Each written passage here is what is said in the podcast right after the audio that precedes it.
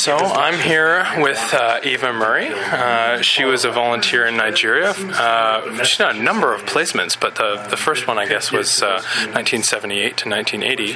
Um, and we're here at the CUSO VSO 50th anniversary celebration. And uh, Eva, thanks for joining me today. And what can you tell me about your experience in Nigeria? Uh, well, maybe we should start with my volunteer experience. I had been uh, an elementary school teacher for 10 years and decided to go back to school and finish off a, a degree in sociology. It was kind of restless. My professional life was mm, in limbo, my personal life was a bit of a mess. I thought, I've always thought about CUSO. And so I thought, here's my chance.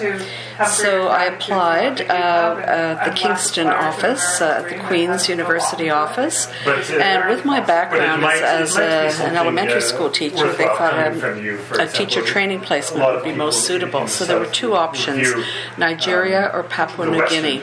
And part of it was just sheer um, timing that I went to Nigeria because uh, uh, people went in uh, August rather than in January, and I was ready to go. And I thought, oh, Nigeria, that's not really where I want to go. I wanted to go to the Caribbean. Why were they not sending me to Antigua or Barbados? Why Nigeria? But the day I stepped off the plane, I never looked back. It was just a fabulous experience. That's great. What were you doing uh, while you were there, and who, what was what was the organization you were working with?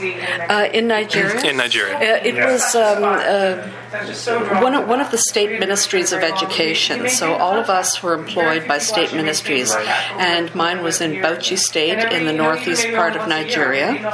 And so many of us arrived that year. I can't even recall, but we were around 100. And then once we landed in Kano, uh, we went to either the north or the south. And uh, then, after several days of language and cultural training, we dispersed to our various state capitals. So our title, our very official title, was uh, education officer, but we were either secondary school teachers or teacher trainers, and I happened to go to a teacher training college. And so, what what were some of the what was a typical day like in Nigeria? It started very early in the morning, really early, uh, with the uh, you know the roosters crowing and the sun shining into my window. And school started um, before seven. I think we were ready for assembly by six forty-five, and we had to start early because of the heat. And, well, and the sun comes up at 6 a.m. and goes down at yeah, 6 p.m. Exactly. So it was really quite warm already. So assembly first thing, and then classes started around 7 o'clock. And we went until 2 and had a break. And uh, I actually slept every afternoon. Then around 5 o'clock, we, um, uh, 5 o'clock, um, games began games, activities, clubs. And we all went back to the school. And we, because we lived on a compound, we were really connected to each each other as, as staff and to all the students because it was a residential uh, teacher training college. All the classes were in English, and uh, yeah, and then the evening we left around seven, and that's when cooking started and the evening meal started. Always when it was very cool. Mm-hmm. what was your home, your living arrangement like? It was pretty nice actually because the particular village that I was in, Kaltungo, um, uh, had Christian mission hospital and school. And so the house was pretty comfortable, uh, very traditionally planned in that uh, there was cross ventilation. So there were windows in the front and windows in the back, and every room had a ceiling fan. So we were never too uncomfortable. The, the wind circulated through the house. Um, uh, I joined another CUSO uh, volunteer who was in her second year and we each had our own bedroom. We had a kitchen, a dining room, basic but comfortable furniture, and uh, uh, really it was quite fine a little challenge with water. Uh, right. So the water was uh, uh, it, it, was turned on actually for about one hour a day, and during that hour we filled all our buckets and our pots and our containers, and and uh, then it went off. And uh, every once in a while, when there was a problem, um, water was shipped in into holding tanks, so we had a little bit of reserve all the time. Uh, and electricity came on for about three hours every evening, so from you know seven to ten and that's when we could do things. That's when we could do our reading and uh, marking and whatever we had to do in the evening. Wow, that's great. What were some of your favorite your your favorable experiences? Oh, there are so many. Um, first of all, I would say connecting. I hate to start with this, but I will say it. Connecting to other Canadians of like mind. That was really very important. And so when we got together, we always knew that we were talking the same language, which was very different from being in Canada. So there was a link to some really interesting Canadians.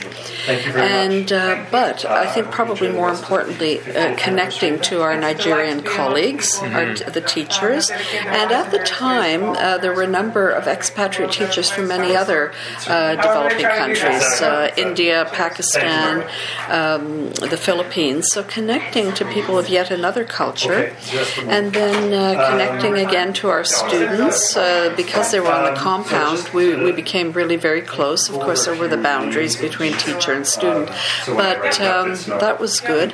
And at the time, 78 to 80, two CUSO volunteers could probably afford a Volkswagen Beetle. One person couldn't. So um, there was a Beetle uh, there, and one person went, and then I came and bought into the new, into the Beetle. So that gave us a little bit of access to get to villages and to travel and to actually get to see where the students lived, and uh, uh, that was really important. And it helped us get around and see the country. Otherwise, we could have done it by public transport. So there's a little bit of comfort, but you know, a couple of years later, Beetles were not affordable anymore. Yeah. So I was very lucky. That's great. What, what, can you tell me something, some of your challenges while you were there? I think the challenge is a little bit illness, never so much to really wipe me out for too long, but had the usual things, all the usual gastrointestinal problems. uh, but there was a, it was there was a good side to that. I lost a whole pile of weight, and I looked better than I'd ever looked before, um, and a little bit of malaria. And I think uh, the malaria, even though we took medication, it's kind of like getting the flu here in Canada. When you burn the candle at both ends, and you're tired, and you know the uh, the malaria parasite is in you, and so that wasn't very comfortable. But we knew the cycle. It was you know a certain number of days, and you felt like crap, and then you felt better, and then suddenly we had new energy. So a little bit of illness. Um, I think uh, some of the dangers on the road were a bit of a challenge. Uh, some of the driving was a bit unsafe, so we were very careful when driving and when we were in public transportation. I always kind of hoped we'd get to our destination safely. That's always interesting. Yeah. yeah. Any any other kind of social challenges that you encountered in, in your work? Not really. In fact, uh, I would say the, the, the, social aspect was really very positive, very favorable. Uh, um, we didn't run into any kind of um, questioning of why we were there and who we were. Uh, people tended to treat us very uh, respectfully. Every once in a while, uh, there, there might be a question Who are you? Why are you here? What are you doing? And why are you teaching? Don't we have enough of our own teachers? And when we explained that we were volunteers, they said, Oh my goodness, you don't have to be here. You chose to be here.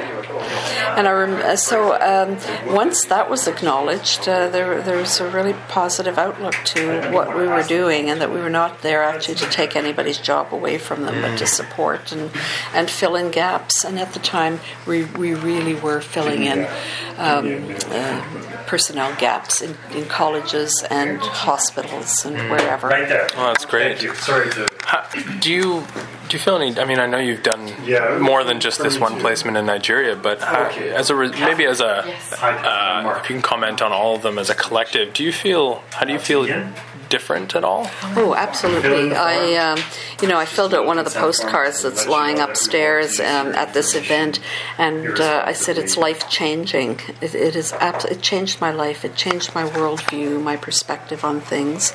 And you know, when you first go over, you might tend to be a little uh, cocky and know it all, and you know, have this educational experience and this work experience. And I'm here to uh, to help fix things. And it didn't take me long to realize that that was not my job to fix things. It was to bring another perspective. And then I came home with another perspective.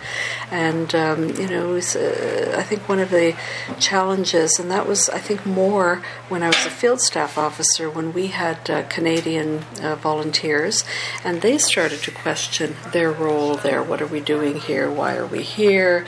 Um, what's our purpose? And sometimes challenging the way things were done, maybe levels, a little bit levels of corruption that they saw in their communities. So, Yeah, dry eyes. There was an opportunity then to dig deeper, deeper and deeper into the root causes of why things are what they are. And I remember at one point when I was a field staff officer, and we had a really um, talented and perceptive board member, and he was a sociologist from the University of Lagos, and we invited him to come to one of our CUSO annual meetings and said, let's address this problem and dig deeper to the roots of inequality and so on. And it was really quite a wonderful conference. I think we spent a half an hour on that theme, just digging deeper below the surface on why things are the way they are. And so I, hopefully some of the, the volunteers at the time went away with a better perspective, different perspective. The questions I've been asking a lot today is um, This is for for the next generation of, of volunteers, whether they be CUSO, VSO, or otherwise. What's some of the advice that you would you would try and impart upon us or them? Okay. Well, I hope the opportunities are there because, uh, you know, from CUSO's origin, there there's a real opportunity to go abroad, uh, to go and experience and, and, and work. Um, uh, so I hope, first of all, the opportunities are there. They may be different now than they were in the 60s, 70s, and 80s. They were already starting to be different in the late 90s when I when I came home finally, as we used to say in Nigeria. I came home finally. So, words of advice um, think of it as much as a learning experience as an opportunity to contribute your skills, knowledge, um, and know how. So, you have. You have information that may help whether you're with an organization or a group, you have information that may help them do things differently. Don't think that you're going there to make things better and fix things, but you have insight and can offer something. And then to be patient, and people will take from you what they need.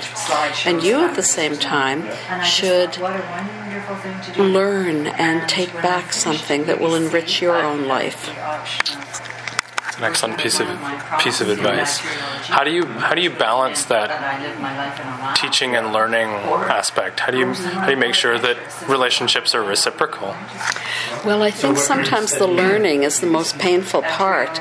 It's when uh, I always learned when I put my foot in my mouth at the wrong time, or said something at the wrong time, or walked into a group with an attitude that I knew differently and better, and was told um, uh, that it wasn't.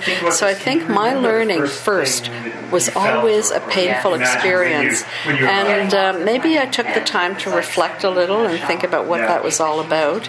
And then after a while, when it became a little less painful, I think I started to deal with it uh, more at an intellectual level. But at first, it was all gut level. You know, I made mistakes and I learned. Thank you very much, uh, Eva, for sharing your story today, and thank you for your service. Uh, and enjoy the rest of the celebration today. It's a great event. Thank you. Yeah.